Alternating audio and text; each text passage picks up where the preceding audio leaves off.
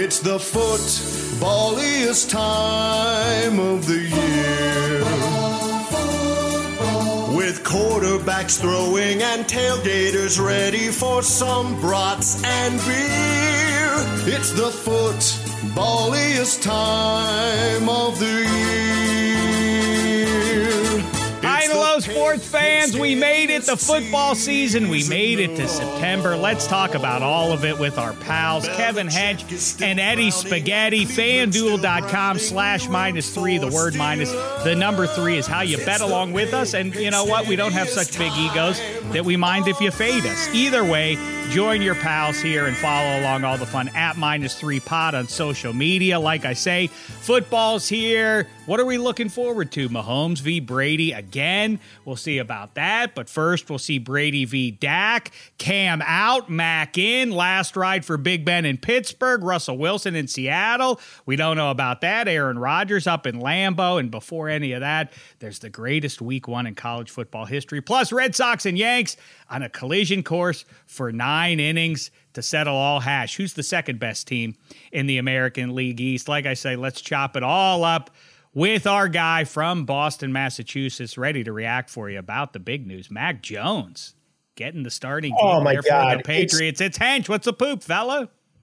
Well, as you can imagine, I'm over the moon, just so excited about the Mac Jones era in in New England. Why? Why? Why? Wait, wait, wait, wait, wait, wait, wait. I'm Why? sorry. I got to jump in your way very quickly. I got to jump in your way very quickly on this one because I can't wait to hear your reaction. And by the way, we have best bets coming for you.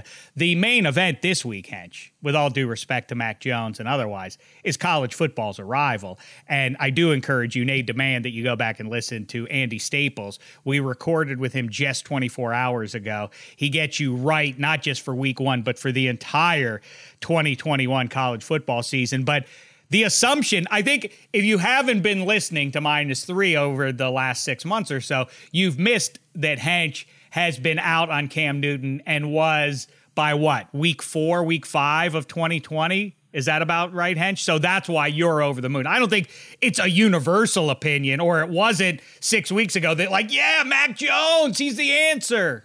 Uh, well, Cam Newton definitely not the answer. So that's one of your answers, not him. That's one of your answers. And then I I mean, Spaghetti and I were talking if well, you know, while we did the thing of fucking waiting for you every week to get into the studio. That's so we talked for a solid necessary. 10 minutes about Mac Jones. Okay. we don't understand where what's the demerit why are people not so sure about this guy he makes all the throws all he does is throw guys open he dominated at the highest level you can in college then it's like well because he had devonta smith and jaylen waddle like those guys get separation then he goes into the preseason he's playing with absolute junk uh, he's all the passes are on the money every pass is like i don't see any reason to doubt this guy. I don't even know what the experts are doubting about him.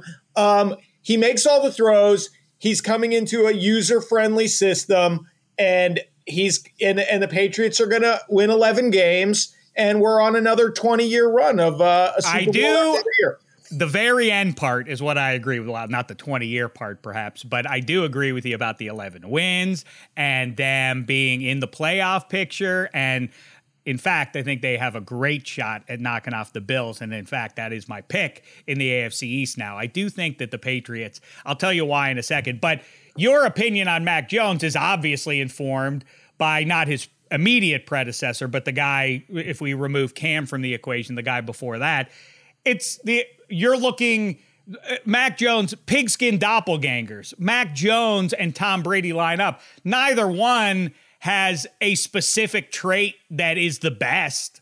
Certainly coming out of their powerhouse uh, uh, college program, right? I mean, that's you're saying like, well, Tom Brady did it, so this guy should be able to do it too. Yeah. but well, concave chest, right, zero muscle mass, right, mediocre arm, check. all the things we look for in a quarterback in New England. This is these are this is the scouting report. Um, you know, so I, I just I don't really under I don't know why he fell to 15, and I don't know why uh, people still are doubting him. You know, the national championship game is a pretty big stage. He shredded them. I mean, shredded. So uh, you know, and I think McDaniels is a is a great eh, fit for him. Like I, I can't imagine a better situation. So you asked me like how am I feeling in September on the eve of football season? I'm not thinking about the Georgia Clemson game. I know we'll talk about it, but the reason I'm in a good mood is because the Patriots are going to be so much better than we had any right to think they would be when we were stuck in the, the Cam Newton mediocre nightmare. Now we've been freed from that yoke. The Mac Jones era is underway. And I'll tell you something that Spaghetti and I share that you you don't get to experience every September. So when our baseball teams start to fade, we have football season is like when every fucking player on the Red Sox gets COVID, it would be devastating. Except that football season's here and Mac Jones is the Patriots starting quarterback, and I don't know what baseball is. I'm like, uh, I've forgotten what baseball is. Point of fact, I do remember as a wee child the wives of the Pittsburgh Pirates jumping up on the dugout to dance to We Are Family back in 1979. So I have experienced what it feels like October. With the baseball. Coke dealer? With the Coke dealer mascot? Right. Okay. Yeah, he jumped up there too. That's where they got that energy. You know, they oh, give me something upbeat to boogie to. Um, Bert Blyleven's on the hump. Now, he closed out the Red Lakes to send the the Buccos to the World Series to beat the Orioles. I see. I remember that. That was a, it was like it was yesterday to me. Um, first of all, uh, I'm, I'm, trying to provide some devil's advocate, devil's damashek for for your uh, overflowing confidence here. What are we what are we to take away from Mac Jones? I don't know. The same thing we would take away from Tua doing it in that same Alabama juggernaut, and the same thing we would take away from Jalen Hurts. Neither one of them necessarily has thrived so far. So maybe you could look at it like that. Maybe you could look at it the same way you would look at those USC teams. Matt Leinart, everybody was very excited about when he came out. It turned out he was a passenger on the juggernaut train led by Reggie Bush and uh, pro level offensive linemen and so on and so forth. I mean, there, there's some reason to be skeptical. The only reason you're not is because of the 20 years you just are coming off of with Tom Brady. Another, as you say, guy who seems like, yeah, he's just like a regular guy who who's smart. His brain is gooder than well, the other you know, people the, on the, the teams uh, on the other teams. The one thing, you know, one one of the McShay types, somebody who's paid to make these analyses, was like, he's he's goes he's got the best rapid read going through his progressions. Like of the five guys, he had the, he was the fastest through his progressions, and I think that's the entire sport. I don't I don't think there is anything else. I don't I I, I mean yes, occasionally you have to make that crazy, you know, that that Mahomes' arm opens up plays that aren't available to every quarterback. But basically, if you can find the open guy faster than the other guy, like that's that's the whole sport. Which guy's open? Give him the ball. And so I feel like, you know, watching him in the preseason, he went through his progressions very fast. He found, I mean, and you're again, you're talking about cr- crappy receivers. Um, and he found guys that were open. He threw guys open. Even you know he even some of his incompletes were uh, were the perfect throw. Like so, you know, obviously I have the Alabama game film and I have preseason, and I've just yet to see the guy making misreads, making huge mistakes, forcing the ball into pick sixes. Um, so I'm I'm out of my mind. I'm so excited. I, I this we were going to be in the QB wilderness for how who knows how long and and now we're not. Now, well, no, you weren't because as as I as I have to say, I feel like 17 times a week and remind everybody, full QB saturation is here.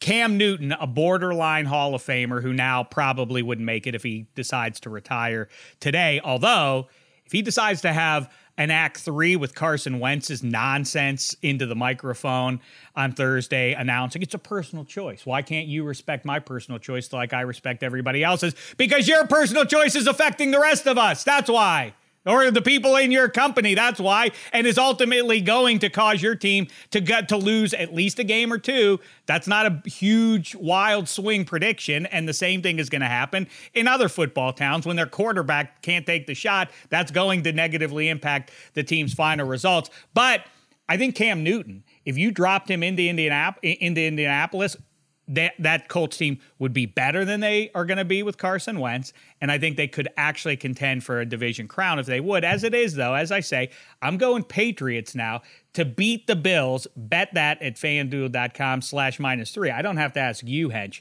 if that's your bet, right? I mean, that you're you're now all in on this. Yeah, but is this our segue into our picks?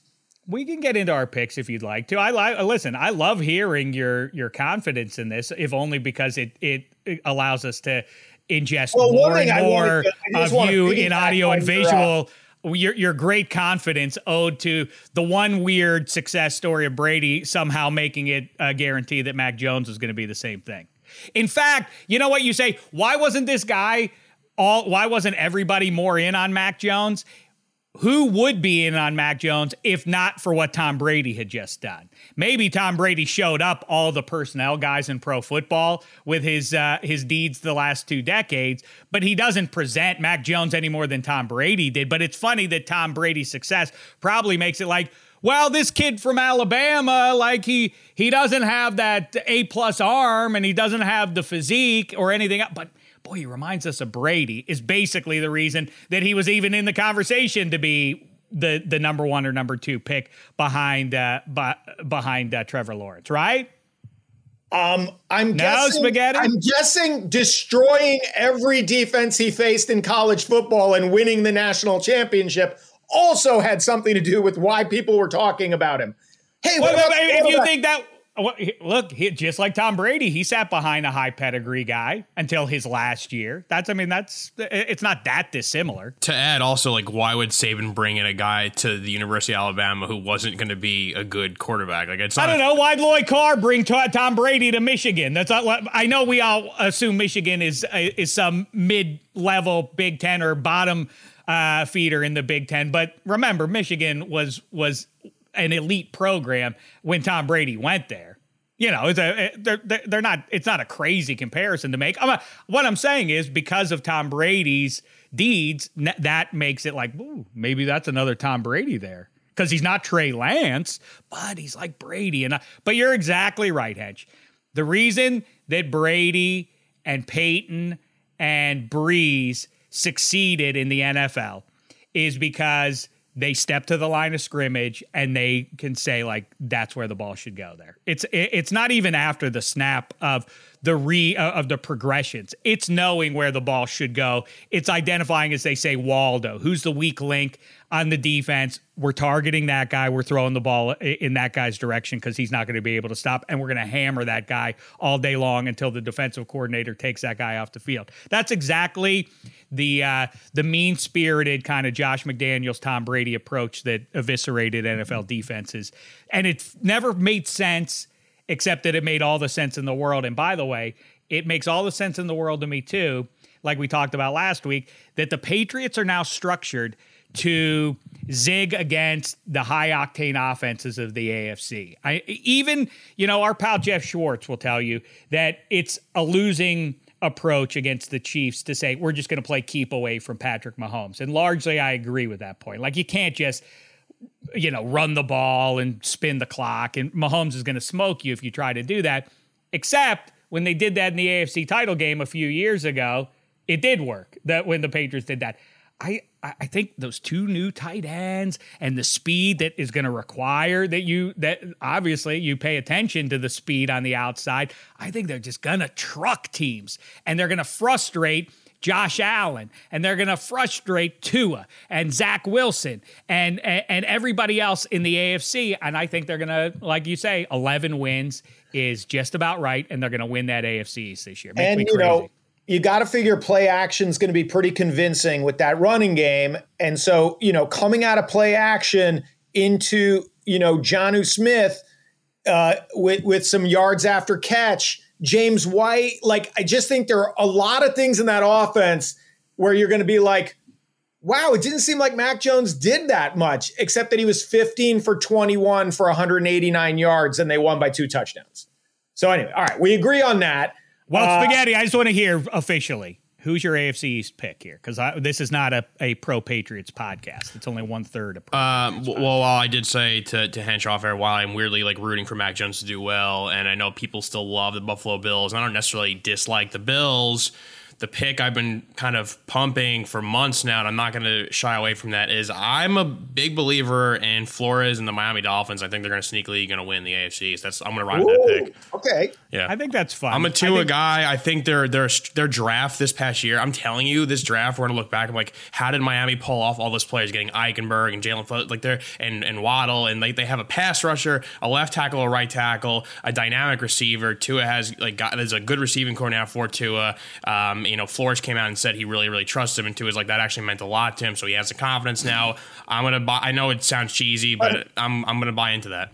Okay. Well, I, I don't I don't hate that pick, but what what I do find hilarious is um you you you you ask a girl out to the prom and and it, and it doesn't work out, and then you say baby baby baby to the next girl. You were my girl all along. Like Tua, you must read the paper. Like you must know that there were high level discussions to not have you be the quarterback anymore. And why would you so much as return a phone call with with the damaged goods of Deshaun Watson if you were like, we're we're set at quarterback. Here's one thing we don't have to talk to anybody about because we are set at quarterback. It's like, okay, we'll take the PR hit of Deshaun Watson. How much do you not believe? And then for whatever reason, they go three first round draft picks. We're like, well, that's too rich for our blood. Um, you got to go up to the podium and say he's our guy. Hank, Oh, you be re- you be to you be Tua, and Okay. I'll be Coach Flores. Okay. you Can I call defend me myself? up to ask to a- yeah, you can defend yourself, but No, first let, pick is let fine, Spaghetti. we're recreating we're recreating Tua Okay. calling Coach Flores to find out. Okay. Um, it, what what about your is are the Dolphins looking at at this at, Okay. at the damaged goods that is I got it. I Deshaun? Okay, here we go. The ring, the ring, Gotta let it ring a couple times. I want to be ring. I'm the head man. I gotta. Oh my God, honey, he's not even to answer. He's not even to pick up. They might have already, I Go- might have already been cut. Go for Coach Flores. Oh, hey, coach. It's Tua. Tua, I, I can't pronounce. Oh right, name. right, right. Our our uh, our current QB. Yeah, hey, I just was, I was like kind of scrolling. I know you told me not to, but I was kind of scrolling ESPN. And um, are you guys, are you guys looking to get a quarterback? Deshaun Watson is a very talented young man, and and uh, he'd look great in our turquoise and orange. Yeah, but I'm here. I mean, you have me. He's better. You have me. He's better than you. No well, offense. do you remember that? You remember that throw against Georgia in the national title game? Remember that? Remember when Yeah. you first fell? Remember when you first fell in love with me? Fitzmagic's better than you. I mean, that was that was just a few games that I couldn't finish because the old man had to come in and and, and clean up my mess. But I, I'm better this year, I promise. De- Deshaun would be better than you. Uh, well, okay, okay, fair enough. But let's just say that deal doesn't go through. Would you would you be willing to like go to the podium and say I'm your guy if it doesn't go through? I mean, we really have our fingers crossed. Let's cross that bridge when we come to it, because I mean, Deshaun Okay, Watson could be a okay, fair enough. transformational franchise quarter. I mean, the real deal. You know what I mean? Okay, Not, okay, I, don't enough. mean a placeholder. I mean the Yeah, the real okay. deal. Okay. Well, okay, but let okay if you if you can't get Deshaun Watson and you can't get Fitzmagic back and and Chad Pennington and Jay Fiedler are also unavailable, then I'm your guy, right? For sure. For sure I'm your guy. Let I bad connection can't. Just a quick just a, Ida a quick, Ida's messing up the phone. like line. a conference Call call with reporters to say I'm your guy. Yeah, like, Nothing. Uh, I lost him. He's gone. Coach is gone. that was good. My only note would be that you have to bring up the uh, the off the field issues. Aren't those a concern, Coach? Yeah, but we're willing to deal with them. Anything to replace you. Yeah. just to defend myself, well, with, with the Deshaun thing, obviously as a football player, I'm not talking about the off the field stuff. It was up to me. He shouldn't. The fact that we're talking about Deshaun Watson still is crazy. He shouldn't be allowed to play in the NFL. But whatever. Let's him as a football player. There's maybe one single handful of teams that would say they're not going to move their quarterback for Deshaun Watson. So I don't blame the Dolphins necessarily for doing. that. I don't think that's an indictment on Tua. I think it's just like he is a top three to five quarterback. But with Tua number one coming off the hip injury, I'm no doctor, but I could I could see why that injury may need some extra time to heal and become fully right. And the other thing was too is last offseason was a COVID virtual offseason. He's coming into the league not fully understanding stuff. I could see a huge jump for him in year two. So that's why I, kind of side with Tua. I agree with all that. I I do question though because one size doesn't fit all, and they say, hey, you know, uh, iron sharpens iron and all that kind of stuff. But that doesn't work for every human being who plays quarterback in, in pro football. Some guys don't like it. I we saw that you know uh, the one I always think about is is Mark Sanchez. That accelerated his demise as the Jets when they brought in Tebow. He just didn't respond well to that. Um, Jalen Hurts, it would appear, did respond just fine to Tua replacing him. I, I didn't get the vibe coming off of Tua though last year when Fitzmagic came in to save a game or three.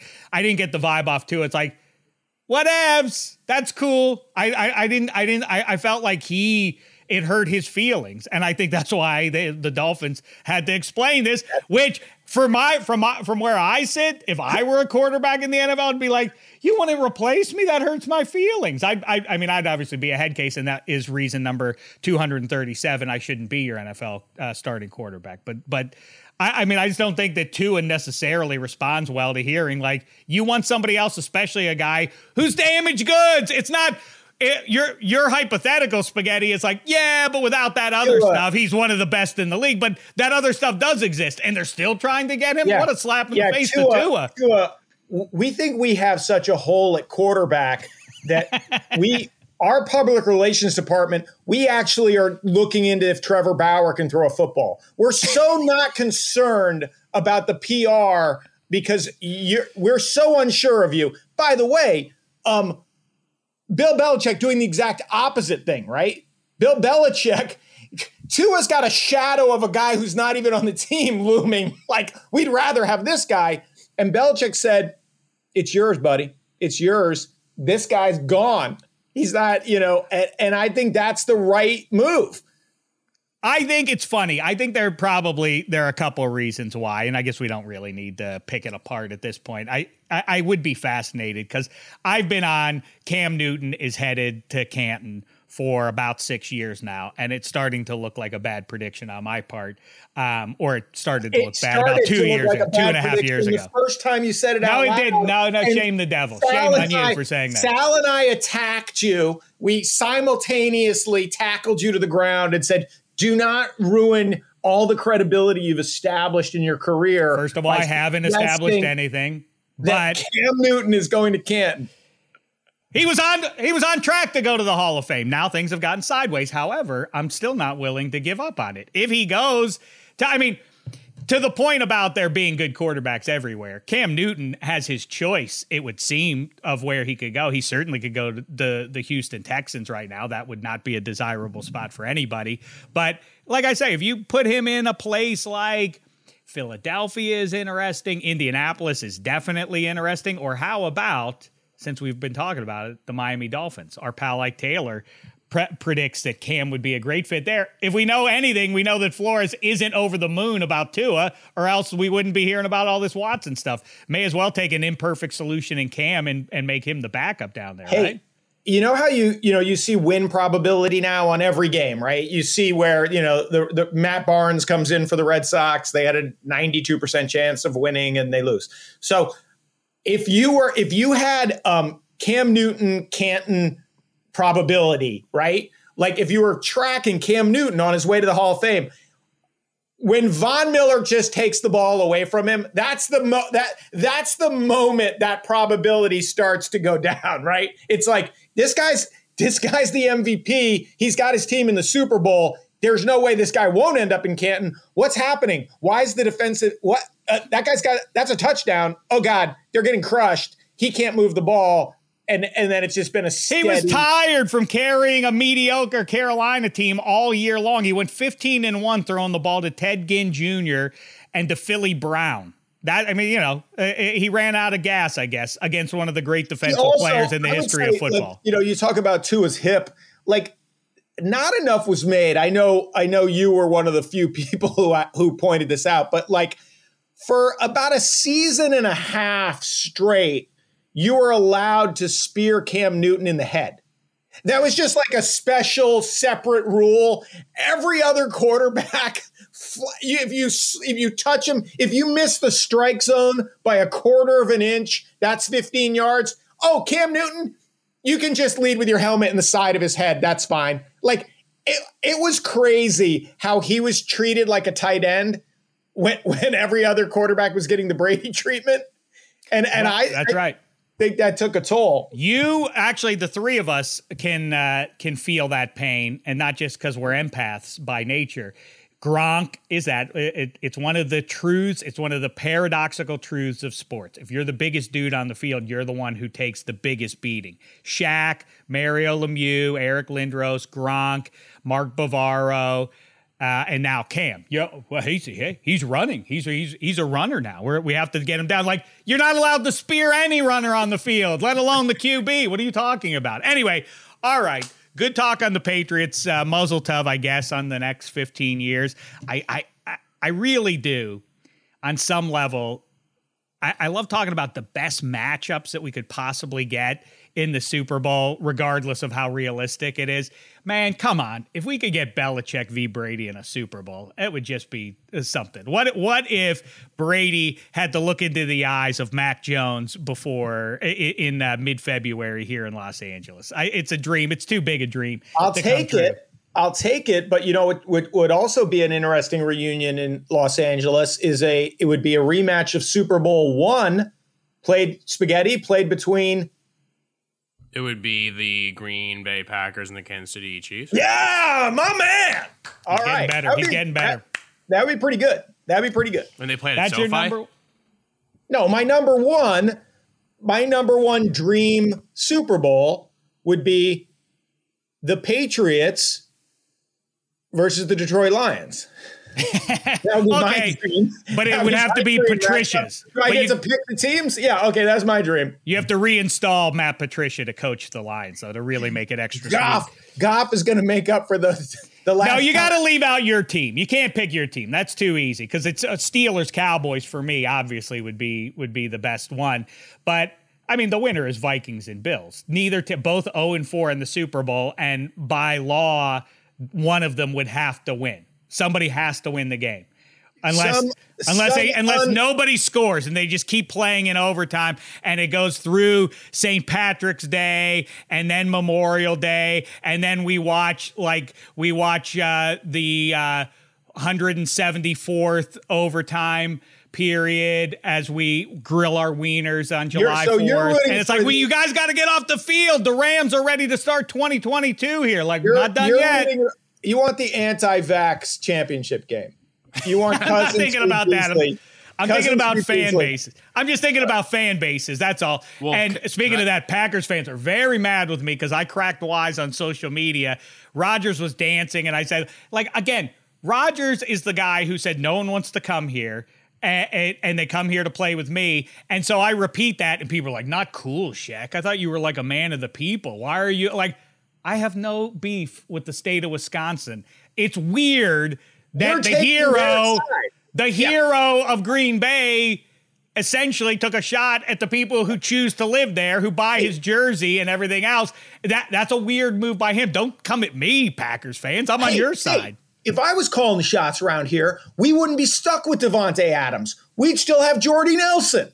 what are you talking about, 12? You've lost your mind if I was making the personnel decisions, we'd have a bunch of old guys who suck. Like, what is your point? Who would ever take a vacation in this town? What, what's next? Terre Haute, Indiana? This place sucks. Like, why? What are you doing, Aaron Rodgers? This isn't good for crazy. anybody. Anyway, all right. I, I have to say, on the topic of the NFC North and Super Bowl matchups, the best revenge game ever would be a Jared Goff led Detroit Lions team in the Super Bowl in SoFi Stadium. A guy that was kicked out of oh, the Rams who brought right. him there is now back in that city and winning with this team that nobody's giving a chance to. And yeah, like in the, in the I bet you can get a good record. number. Oh man, I bet you can get a good number on that. I would love it for him personally. That's that's that's who I'm rooting for outside of the Giants. All right. Of all the people who need you, uh, Eddie, I, I love the idea.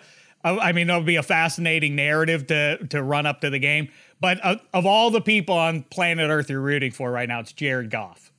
Yeah, I feel I don't know why I like Jared Goff. He just to me he seems like a guy that like just took a beating constantly throughout his career. Never gives anyone lip. He's just kind of like there. I feel for the guy. He seemed like he was you know a nice enough dude on Hard Knocks and whatever. And he just like okay, you're gonna leave Los Angeles from the state you're born in and played college football, and you're going down to Detroit, Michigan, the worst roster, and they've been terrible for years and years and years. And it's like yeah, we're gonna bring in the Stafford guy, and everyone's so like happy now in brand new stadium. He can't get any of that um, with fans in it at least anyway. So so it's like, yeah, of course I want to root for a guy like that.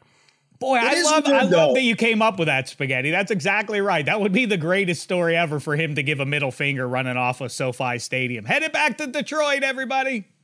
It is crazy when you I mean, this speaks to quarterback and the capriciousness of the position, but like when you go back to that Chiefs Rams shootout, you know, I mean, obviously Mahomes, everyone knew Mahomes was Mahomes, but like this Goff guy's going to be around. He's gonna be he's gonna be putting up numbers for a long time, you know.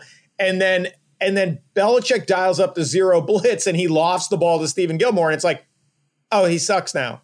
What what what happened? What? It was that quick. It was it, that crazy. It is it is a funny thing and it is a, a, kind of a subtle truth that once somebody shows you the roadmap to stopping a qb everybody can just pick up on it and follow the exact same plan. And Belichick has done that any number of times. And as far as that goes and then we'll get into our picks the other thing too is this thing of like i know we're all you know trying to project what's going to be and punditry is our is our business and all that but i it is crazy that Belichick is regarded as the greatest football mind of the 21st century, or perhaps in all of time. Then there's Sean Payton, who is a close offensive wizard, you know, uh, second to, uh, you know, Belichick in terms of coaching uh, prowess. And Kyle Shanahan is also held up there too.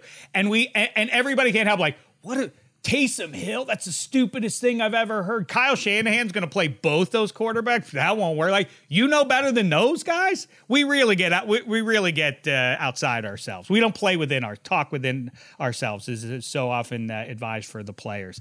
Um, I'm fascinated by that too. I, I think it will definitely work both. I love the idea of throwing Taysom Hill in the red zone. I'm not sure about Trey Lance. I think that's just a bridge to getting Trey Lance in there full time because I don't know exactly what Jimmy G does better than Trey Lance right now. But either way, I love the second guessing of the coaches who we must praise wildly, but then also like, what are they? I don't like what they're doing there. Anywho, best bets, hit it, hench. Okay, well, we'll we'll start with coaches because you mentioned uh, a handful of the greats. Um, Kyle Shanahan plus 1600 to win coach of the year, but I like another guy in that division at plus 1600. It came up in our little uh, in our little fantasy gambling draft that we did a couple nights ago. Sean McVay plus 1600. I love that Rams team. I I you know, I think Stafford, Kupp, Woods, that ball's going to move up and down the field. That defense is really good and uh and that coach is good. I like Sean McVay plus 1600 uh, of all the coaching, you know, because basically Belichick can go 14 and 2. He's not going to win coach of the year. They, they don't they don't they don't count they don't count him. They don't Oh, you know, not so. this time. Not this time though, Hench. Right. After right. after the discussions that we've had and the world has had for the last 18 months, if they hit double digits, Belichick is the coach of the year, unless Brandon Staley wins the AFC West. That would be the only asterisk I would put next to that. Now, uh, hey, real quick on the Rams front. Uh, I've got Matthew Stafford. I just went to my keeper roster. I know this is I know this is a sore spot for you, Sheck. My other league. Um, the XFL. Stafford, I have Stafford at four dollars. Now he's listed in all the cheat sheets around seven. You know, so it's like, but the question is, he's going to take a leap, right? I mean that that that team's going to score. Like you think? Do you think? I mean, he's ten. He's, he's, he's like number twelve in the preseason rankings. Do you think? Do you think uh, up arrow on Stafford or or the same or down arrow on production? Don't care. Eddie Spaghetti, you can handle this one. I don't weigh in on minor league crap. I mean, I care. I care about our league. I, and when I say our league, I mean that capitalized. The NFL, you, the National Football League. I like Stafford in terms of fantasy this year because they uh, ha- McVay's a passing, offensive-minded guy, and obviously Cam Akers was supposed to be the guy there, and they have to make trades to bring Sony Michel. I don't really love their running game. It seems like they really believe in Darrell Henderson, so I think they're going to throw the ball a lot. So I, I like. But their running game is Kupp and Woods, right? I mean, that's like you know with Akers. All right, I'm keeping him at four dollars. Um, my second pick so how dare you? How dare you bring that league up on I'm this sorry. show? I that was not that was not cool. I love it. You know, that was that was uh you having that was Tua having to find out how much I wanted Deshaun Watson on the team. Sorry. Um so you mentioned like this this COVID thing is going to happen in the NFL and the NFL is going to be, you know, the NFL has gotten out in front of it and said like you're going to forfeit like you're not, we're not moving stuff around, right? That's the, you know, keep your shit together. So the Red Sox have spent the last two weeks leaving their best players in the hotel rooms of America. They left Kike Hernandez in Cleveland. He's quarantining in Cleveland. They got to Florida. Shocking. 48 hours in Florida, another outbreak. Um, Xander Bogaerts stuck in a hotel room in Florida. So they're limping back to Boston without several of their best players, a couple of pitchers, and the and the and the Indians come into town this weekend. And uh, tomorrow, Friday, Cal Quantrill goes for the Indians against the Red Sox All Star ace Nathan Eovaldi. I guess one A now that Sale's back. Um, so you're going to get a nice price on that game. Cal Quantrill, 1.76 ERA in his last 10 starts for the Indians against a lineup that will have at least two non major leaguers in it. The Red Sox are playing their sixth string second baseman. I've never seen a guy as overmatched as Jack Lopez in the major leagues. It looked like fantasy, you know, fantasy camp. Like one of us has been invited to face major league pitching. 0 for 4 with three strikeouts and an error on a routine ground ball to second. So uh, even though they think Kiki's coming back, um, it guys don't really just hit the ground running after COVID. Like I, I feel like that is you're going to get a great price on uh, Cal Quantrill and the Indians in Boston on Friday.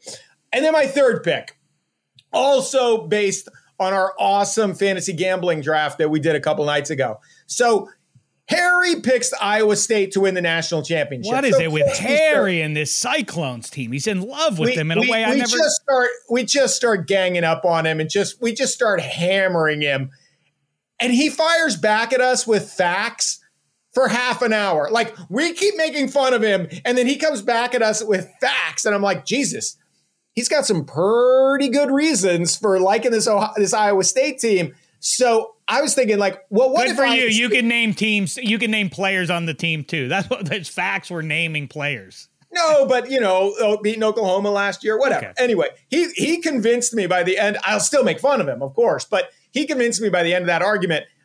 Iowa State giving 31 and a half to Northern Iowa. If they are a juggernaut, they're winning that game 45 zip. I'm laying the 31 and a half with Iowa State because my main man Harry has got me on the Cyclone train. That is that's a lock. They're going to the national championship game. Well, I don't know about any of that. I, I, I do like that pick. I do think for for what it matters, Iowa State has Iowa and Oklahoma, and maybe Oklahoma again if they're as good as uh, as the Cyclones are supposed to be. Andy Staples, we brought this up actually to him, and um, he kind of talked me into it and buttressed by buttressed buttressed by Harry as well. Um, I think nine and a half is too low. I am going to go double digit wins for Iowa State. So there you go, Harry. I'm I'm kind of on board with you a little bit. I don't think they're go. I don't think they're going to beat Oklahoma and go to the Final Four. It doesn't hit the year right. I'm sorry that, that if that's a spoiler alert for anybody. But what more evidence do you need that the, the, that the committee isn't putting a team like Iowa State or someone of, of that caliber into the Final Four? They do it based on ratings. Ergo, they put the blue blood programs in there whenever they have a choice to do it, and that's that. I mean, what spaghetti? I, I know you kind of disagree with that on some level, but or, or or or am I putting words in your mouth with that assumption? I mean, there just isn't much evidence that they put anybody out. We could put Notre Dame in, done. Georgia, I'll get them in there. They like big audiences. Well, I was talking to Hench about this uh, off air too about uh, Iowa State, and I just Hey Eddie, uh, Spaghetti, when were when were we uh, when were we talking about that? we were only waiting for Dave because Oh right, right, right, right, right. I was just having trouble Yeah, placing yeah, it. yeah, we were- I'm no, we sorry. we were I listen. time. I got off the treadmill and I was all sweaty, and I didn't want to disrespect you. And by the way, some of the audience who sees our clips, which uh, I hope you'll follow along, um, like I say, ma- uh, minus three pod on social media. A lot of feedback, some critiques on uh, on Dameshek's mustache. on the Marc what do you Maron. think? Yeah. It's not a Marc Maron. I, I- I'm Wade Garrett from uh, from Roadhouse. That's the effect I'm looking for here. Do you see that, Hench? How- What's your review of my mustache? It's fantastic. It's like uh it's it's healthy, it's manly. It's a little Ned Flanders.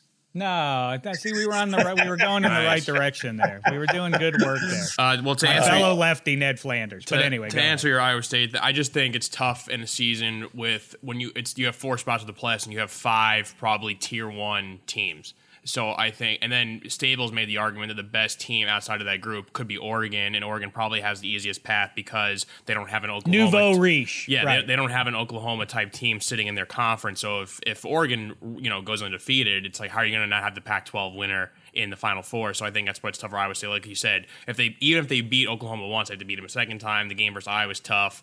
You know, it's the Big 12 isn't that difficult, but it's uh, it's hard to for me to put them to leapfrog an Ohio State, the two SEC teams. Oklahoma, and, uh, you know, and and a team like Oregon if they do run the table. So I, it's tough. it's wishful thinking is what it amounts to is people want people are tired of the final four and it's why kirk herbstreit is ultimately right even though i argue against from uh, somebody who believes in merit should win the day that's not where college football is headed they're going to flood the tournament with you know 10 teams 12 teams whatever it's going to end up being but herbstreit's ultimately right because as it stands it's going to be this it's going to be four of the same five teams perennially if we don't shake it up. It's just going to be the same teams. But the the advocacy for like Iowa State or UNC or one of these teams is just we want somebody new in there. It's just not going to happen though. It's not going to break that way at any point, especially when you still have human decision making going on about who deserves it more when they can ultimately generate ratings, ESPN and otherwise, by putting the the juicier program in there. Spaghetti. I got I got news for you. It's still going to be the same four teams even after I- they shake it up. oh, in the final four. Yeah, right. Yeah. You're right. hey, we shook it up. Look at these blowouts. Now here we are. All right. I'll, I'll- you know what? That'll be okay with me, actually. I wanna Speaking of see- which, Spaghetti, start us off Go with ahead. your Yes, glossy yes, yes. Uh, but quickly before I get to the best bets, because uh, Hench did bring it up, our futures draft. I'm assuming it will be on our extra point site very, very soon. So I'll pull back the curtain a little bit. We are actually revamping the site, like a new engine and stuff. So once that's all cleared and squared away, which I think is happening tonight, I'm sure the new picks will be up there because we just did a few days ago. That was very, very fun. Um, I think everyone could uh, go track that down very, very soon. But yes, best bets. This is so great. Finally, can give. You know, I love giving futures picks, but we're finally giving like weekly college football and eventually pro football picks. So I'm very, very happy. Um, the best game of the weekend, I think, sneakily might may be the Alabama Miami game. So that's not a best bet. That's a best game to watch. I think everyone's obviously talking about Clemson, Georgia. I think that's going to be a really, really close game. So just keep an eye out for that one. But let's start off with my best bets here. Kind of a bold prediction by itself there, Spaghetti. I- That I- Miami's going to hang with that. Yeah, uh, that's basically what I'm floating as. And I think well, Alabama's losing a lot of players, a lot of guys to the pros, and D'Eriq King is pretty good. And Bryce Young will be a household name, but I think early season, I think we're going to have a, a classic on our hands there. So hopefully, knock on wood for that because I, I could definitely use another great SEC game uh, versus a potential ACC winner. But I'll start off my best bet. The first one, not being a homer pick, I'm not really sure how I feel about this Notre Dame squad yet. But I will say right now on fanduel.com slash minus three, it's Notre Dame giving seven and a half uh, at FSU. They're going down to Doak Campbell Stadium. Look, this is not an FSU team of old. They're relying on a bunch of transfers, and their team has been pretty terrible. Obviously, now under Mike Norvell, they're going to try to turn things around. It's not going to happen just yet. They're near the bottom of the ACC, and as for Notre Dame, bringing in new defensive coordinator Marcus Freeman to take over Clark Lea, I think you're going to see a guy like Kyle Hamilton have a really, really big game, who's an arguably top five player in the country. Jack Coan, who's coming over from Wisconsin, taking over for Ian Book. Ian Book was a great Notre Dame quarterback, but never really pushed the ball down the field. I think you'll see more of that with Jack Coan. The running game is established. Obviously, Chris Tyree, Kyren Williams, two great backs. Michael Mayer, Mini Gronk at tight end. He's a five star. He's going to be awesome. So I like Notre Dame to put up some points and win that game pretty handily, uh, given the seven and a half. Like I said, the other game I like, uh, I'm still a UNC guy. I know there's been back and forth, and Andy Stable talked about it. Are they as good? As maybe a Clemson team. Unsure. I think they can handle right now the lines at minus six and a half versus Vodtech. Uh, they're at Vodtech. They are ret- returning eight starters on offense, including the entire O line, which Andy Staples did say, and nine on defense. Yes, I know no more Javonte Williams and, uh, and Michael Carter now in the NFL, but Sam Howell is the has the most touchdown passes and passing yards for any returning quarterback. He is by far the best quarterback I think in college football, and Mack Brown's building a really really good program in North Carolina. They've just improving underneath him. By the way has the most. Uh, he's the active coach with the most amount of wins in FBS. So good for Mack Brown. Hmm. So I like them uh, minus six and a half to beat up on Vodtech. I know Sheck, you're kind of against that pick, and uh, I'll, I'll, pick the big game, uh, Clemson Georgia last. A bonus quickly one here: LSU on the road at UCLA, UCLA uh, giving uh, two and a half points. They're returning 18 starters. I know they had a bad year last year. They only returned five starters last year, obviously coming off the Joe Burrow National Championship year. It was their only non winning record year since 1999, and they lost to three unranked opponents like that's just not going to happen again to an LSU team who recruits very, very well. We saw the end of the last year; they won two straight games. They did beat a really good Florida team. There's just no way LSU is going to be what they were last year. They're going to be a lot better, and I see a you know a pretty good, sizable victory for LSU on the road uh, at the Rose Bowl versus UCLA. And now, obviously, the granddaddy of Week One is Georgia versus Clemson. I like Georgia a lot. I like Georgia plus two and a half. I think they could win this game and shock people just to show how really good they are. Um, they've only had four losses since 2017 to non SEC teams. They've pretty much got whooped by Alabama every year, but they don't lose to non SEC teams. Zamir White hasn't been talked about enough. Everyone's kind of focused on JT Daniels, who I love, but Zamir White, the running back, you know, he could be a dark horse Heisman candidate. Um, they have six five star recruits on defense, uh, including one former Clemson player who's a five star there now. So I know the defense last year, they did lose some guys at the draft but they are going to pick things up. They're returning a bunch of stars on offense. They're a pretty dynamic team. Uh, look, I know Alabama's the the clear favorite. I could see Georgia winning the SEC, and I think they're they're well on their way to a playoff and potentially a championship game. And this is where it's going to start. Week one, they will get a win in Charlotte. Well, I, Georgia versus Iowa State in the in the championship game. Um, I, I like that idea. Like, good news: LSU returning 18 starters. Bad news. They suck. That's it. exactly what I was thinking when you when Spaghetti said that. I know the pedigree. They were younger players. They were younger players. Coach, coach, we got 18 starters back. We got to start the same fucking guy. Oh, go oh, Tigers! It's a great. Well, Look, don't forget their quarterback. Their quarterback Brennan. No, They lost him in like what week two or week three with like a rib injury, and he's coming back. And he, so they they had a lot of issues last year. They're going to be a much better team. It just think, makes me laugh. I mean, eh, you know, Coach O can do whatever he wants for the rest of his life, and he'll be nothing but hailed uh, down in the bayou uh, for good reason. But I mean, that which is the blip that the Joe Burrow magic run or the other few years that surround it with uh, with LSU. They're good, but they're not a world beater coming across the country. Chip Kelly, I mean, you know, it, it was a long time ago now, but let's remember what he was able to build up in Oregon um, a, a decade ago if you're an optimist, glass half full, and it's powder blue, then um, I think this is the time to get in on Chip Kelly's team. I am actually going to go with the home team there, plus two and a half. Maybe I'm not not a homer pick, except for the fact that I'm in Los Angeles saying this.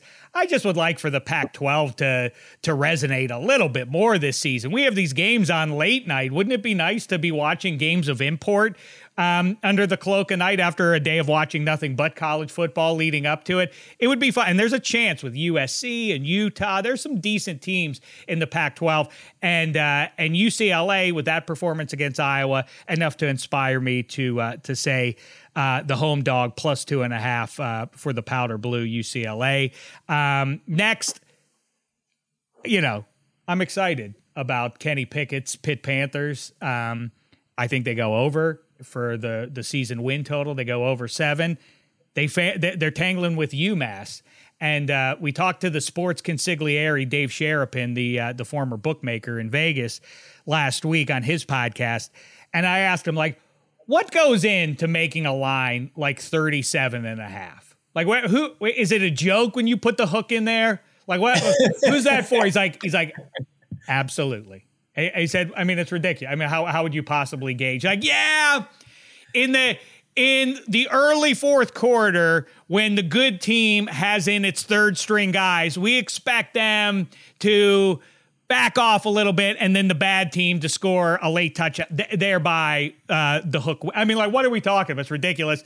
Pitt is not a team that, with Kenny Pickett or otherwise, has been known to put up gigantic point totals. That's too many points. 37 and a half. I'll take UMass. They'll win. The Pitt will win the game, but they're not going to cover that number. Um, and I will go against Eddie Spaghetti here once again. I said it yesterday. I will say it again now. I'm taking Clemson. In a weird way, the sports gods smiled on Clemson when they sat Trevor Lawrence down last year to give DJU valuable reps under center. I would go with Georgia if DJU were uh, were an unknown product. He is not. We saw how good he is in against Notre Dame last year. I think he shows up in a big spot here, gets the season started off right. And by the way, Clemson must have. I don't know how much the 19 year olds in Dabo's locker room consider these sorts of things in early September, but Clemson needs this one more than Georgia does. Georgia could lose this, and if then they sweep the table in the SEC, they still go to the national title game. Clemson loses this one, they're going to have a tough case that they still deserve to go if they even if they sweep the table in a mediocre ACC. So there are my picks. Um, for this uh, this glorious first weekend of uh, of college football action, and we're now seven days away from pro football's kickoff, and we're five days away from the League of Record, the Fantasy League of Record, where Dave Dameshek's Cool Cats will be kicking someone out as we do every year at that draft. That'll be exciting stuff. Hey, fellas, if I haven't mentioned it already, football season is in fact here. And if you've never bet on the NFL before, there's never been a better time to give FanDuel Sportsbook a shot because right now you can place your first bet risk free. You heard me right. You'll get up to $1,000 back even if you don't win. FanDuel gives you so many bets to choose from the same game parlays, player props, team win bands. That's right. You don't even have to hit the exact total of wins or losses that they'll have. You can pick a band somewhere between, say, 9 and 11 wins or 12 to 17 wins, so on and so forth. And of course, these are the reasons that FanDuel is the number one rated sportsbook app in America. The fast payouts, it's so easy to use, safe and secure. You'll get your money back inside of 24 hours.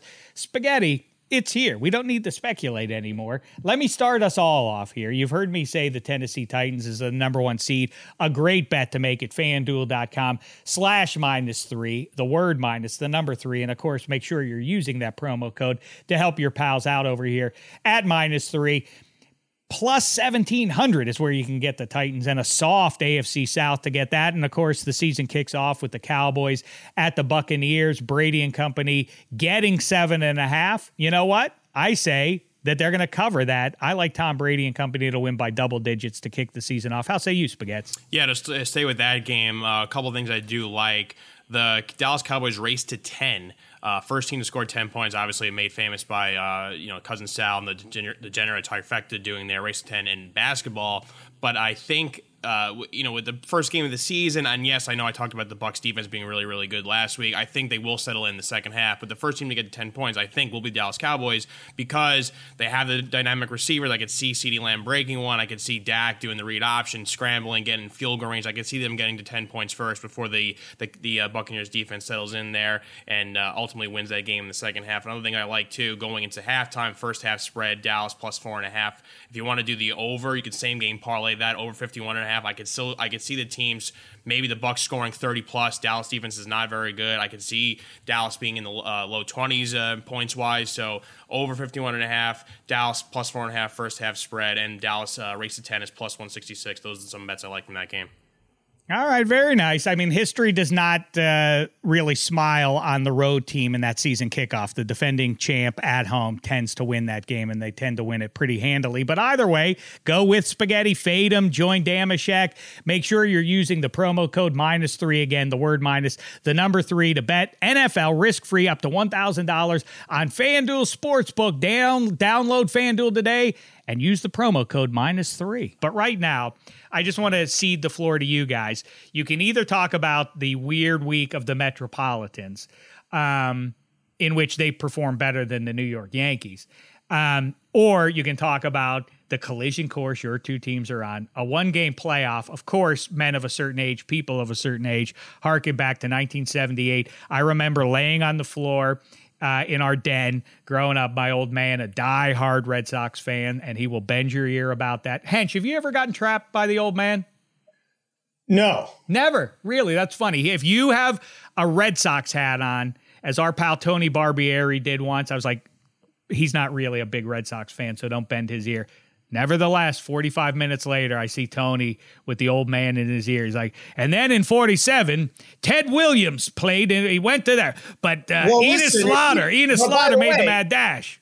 If he sees me in a Red Sox hat and starts talking to me, it wouldn't, he wouldn't be trapping me. It would be like Chinese handcuffs. our wives would be like, "We gotta go," and I'm like, "He's talking about when they started Denny Galehouse in the '49 game. It's a crazy decision. Well, I, I, agree. We, we I agree. Make this happen. We could yeah. we could just do a whole mini series of Hench and my old man talking about Bobby Doerr. Come on, he just got started. Uh, uh the old man will tell you I, he was being. I want to talk about I want to talk about Chris Sale versus Gerrit Cole in a one game playoff. But okay. first, I want to talk about this idea you just pitched DJU.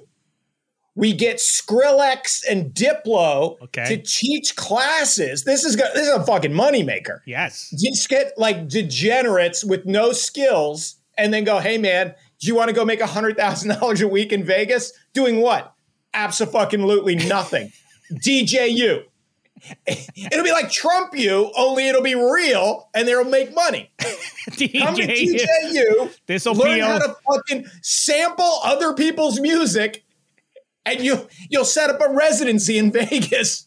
You'll be a millionaire in three months. DJU. All right, we stumbled DJU. into something. All right, I love it. Go ahead. So my, I, I, so, I, love I love that this is what's coming. And by the way, I remember 1978 very well, as I was saying, as the old man sweated that one out. That was my first experience um, vicariously with what the pain of being a Red Sox fan was. I, I, remember that stretch and the old man worrying, oh no, the Red Sox are blowing it. They're gonna the Yankees are catching up to them over the course of the last month or whatever it was. And then it all came to a head with that one game playoff. I remember watching it. I, I really inning by inning how the how bizarre and fascinating that uh, one game playoff was. Remember Lou well, Piniella the the ball gets in his eyes and Lou Piniella just kind of like throws his glove, glove out, yeah. and it hits it. Yeah, I fucking yeah, I fucking remember, remember? it's like asking it's like asking Ruffian's owner, "Do you remember when we had to destroy your horse?" Yeah, I remember Ruffian's last race. Ah, oh, you're on to Mac Jones. You have nothing to worry okay. about. So so this is my analogy for that 78 kicking the balls. And by the way, parents getting divorced, it was a fucking 78 like was such a shit show in my life. But so when I was playing Little League, there was a kid named Adam Kate. And you know how like every Little League team, you know, the coach is like trying to get everyone there at bat and they're they're inning in right field. You know, he's there, everyone's doing their best. And it, and so it was like, and it just worked out that it was like, oh, we're down a run, the bases are loaded, two outs, and you got to get this kid is at bat, right? So so Adam Cate goes up there. Um, he loses track of the count. He's convinced when he swings and misses at strike two that he struck out. He bursts into tears. He's disconsolate. He's sobbing. He's sobbing. He can't catch his breath. He can't catch his breath. And then, like, parents and the umpire are gathering around him to say, Adam, Adam, it's Adam, Adam, breathe, breathe. It's only two strikes, buddy. It's only two strikes. Oh, oh, oh, what? No, you're not out. You gotta, you gotta, you gotta get back up there. You gotta get back up there. It's like, oh, oh, I've only got two strikes. Now you know what happened, right? Of course, of course. The kid had no chance of hitting the ball. We're all sitting there going, let him process this once. Okay, let him, he's not going to hit the ball. Please don't send him up there to strike out twice in one at bat. Everyone maneuvers him back into the batter's box so he can strike out again and start the whole process again of just wailing, You lost this game for us twice, you fucking stiff. Anyway, this is so that's my analogy. What everyone he, so so what you're saying is Adam didn't have his cake and eat it too. He didn't have his cake. He had his K. I got and you. ate it twice. Very nice. Um, so my my analogy is what people forget about 1978 they remember the Red Sox had a 14 and a half game lead that they blew three and a half back with seven to play. So we have we have processed it. We have Adam Cated this fucking collapse. We we cannot believe what our team did to us. Fred Lynn, George Scott, Dwight Evans, nobody could get a hit in the second half of that season. We're we're we're just fucking sad. They win the last seven games to force a playoff against Ron Guidry, and they go, "Hey, hey, little buddy, you're still in it. Get back up there. Get back in the batter's box." Like you, oh, we can win. We can win. No, you can't win. Lou Piniella's going to stick his glove out, and the ball's going to find it, and Bucky Dent's going to hit one into the net, and you struck you struck out again to lose the game twice. That was the the amount of processing we had already done only to be dragged back into that one game playoff. Now, that said, the Yankees this year, um, their worst case scenario is one game playoff against Chris Sale. They would much, much rather one game playoff against the A's, one game playoff against the Jays, uh, one game playoff against the Mariners would be great. But so what they're hoping to avoid is Chris Sale in one game. Um, I do think the Red Sox are going to hang on to that second wild card. Um, six innings from Sale, two innings from Whitlock. Don't know how they get the last three outs, but that that I mean, Schwarber and could conceivably hit hit Gerrit Cole, um, but the, then the, and then the real hope because now I've shifted into anyone but the Yankees mode. The Dodgers are the Dodgers are a super team. This this team, they Max Scherzer. It's crazy. Six, it's unfair. Six starts, one point two nine ERA. Team is six and zero and it's six starts. So they're my back. They're my fail safe backstop. If all these other, you know, if if the Astros and the Rays can't stop the evil empire. Um, but I think that Red Sox are probably the, the Yankees are probably be minus minus one eighty against Chris Sale. I bet.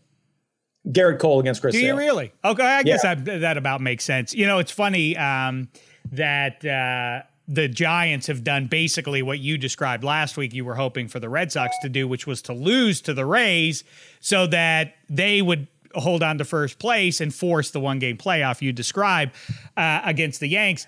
The Brewers, in a weird way, have have hurt their cause because they're going to win their division but by beating the Giants, they now put the Dodgers into first place. They, they hammered the Giants too good this uh, these last few days because now the Dodgers probably aren't going to relinquish first place, thereby meaning that the making the uh, the the the Dodgers improving their chance. Although I guess if there's anybody's going to beat them, it's in the, the Belmont Stakes. The baseball season it's just it's so long, and the Giants just with those little legs spinning as fast as possible. And September is the top of the home stretch.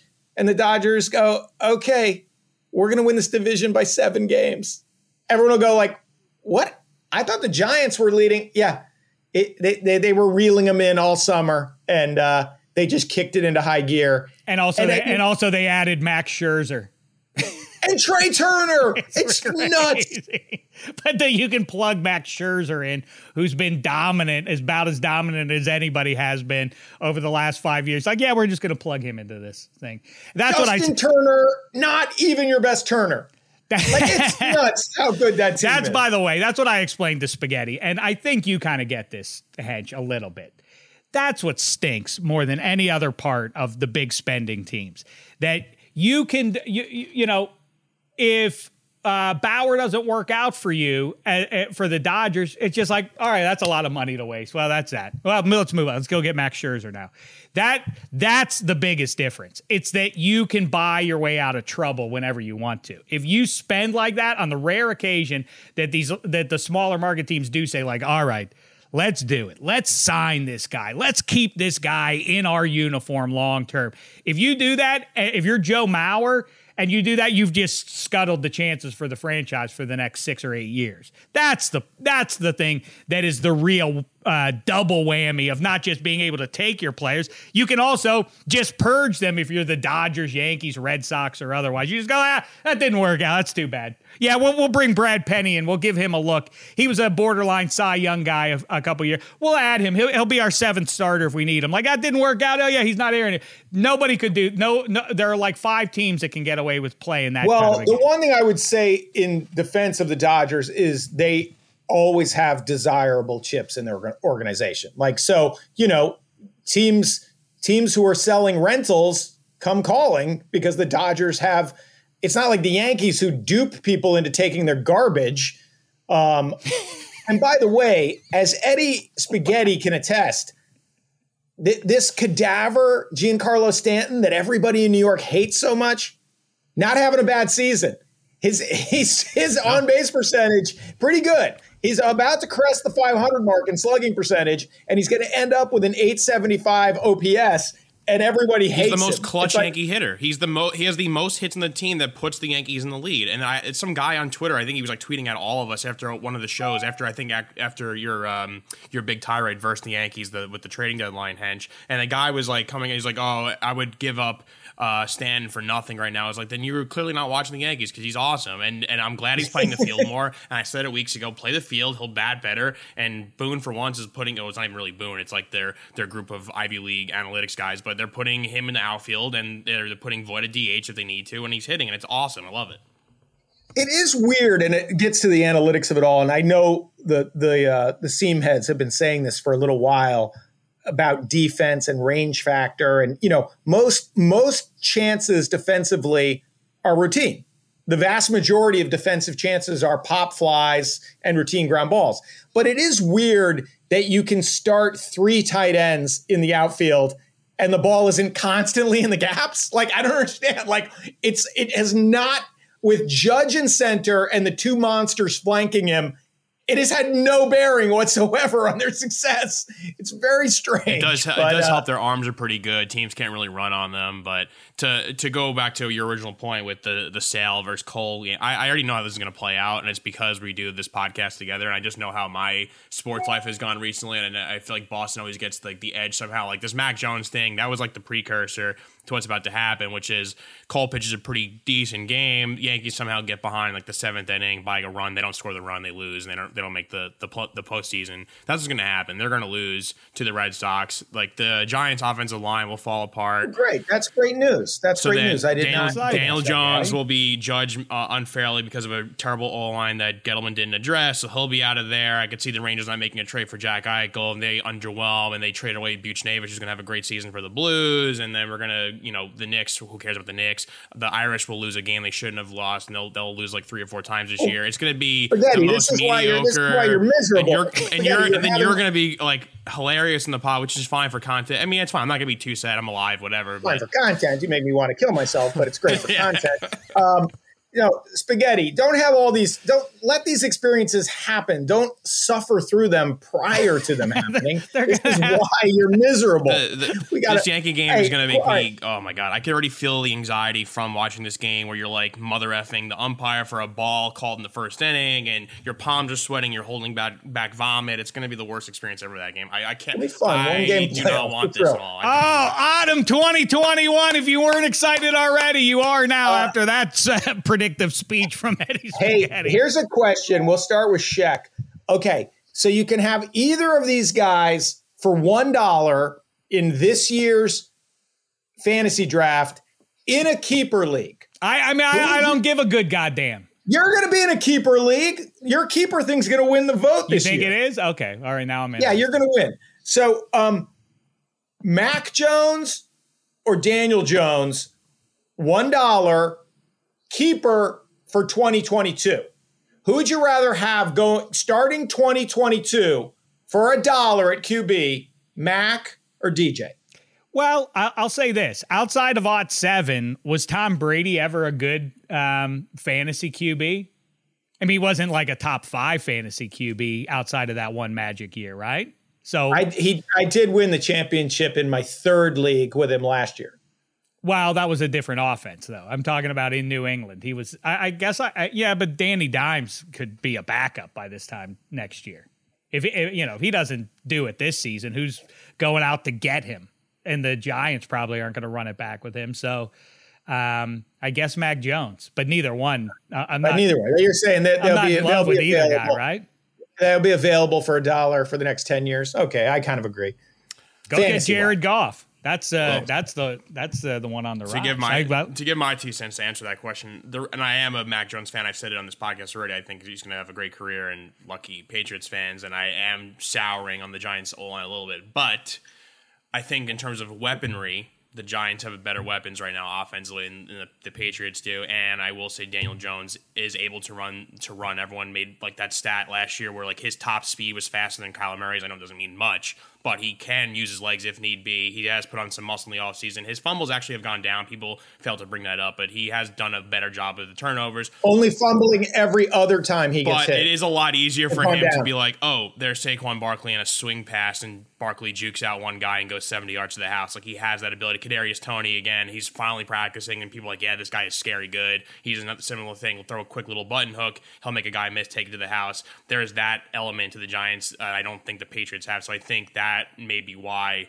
Jones may get the slight. Uh, Daniel Jones gets the slight nod. But he's year. talking 2022 spaghetti. Well, You're those, projecting those, ahead, but, not but for Toney this. and Saquon aren't going anywhere, so it's what I'm saying is fine. Yeah, Saquon jukes Saquon jukes out one guy and goes 70 yards to the hospital.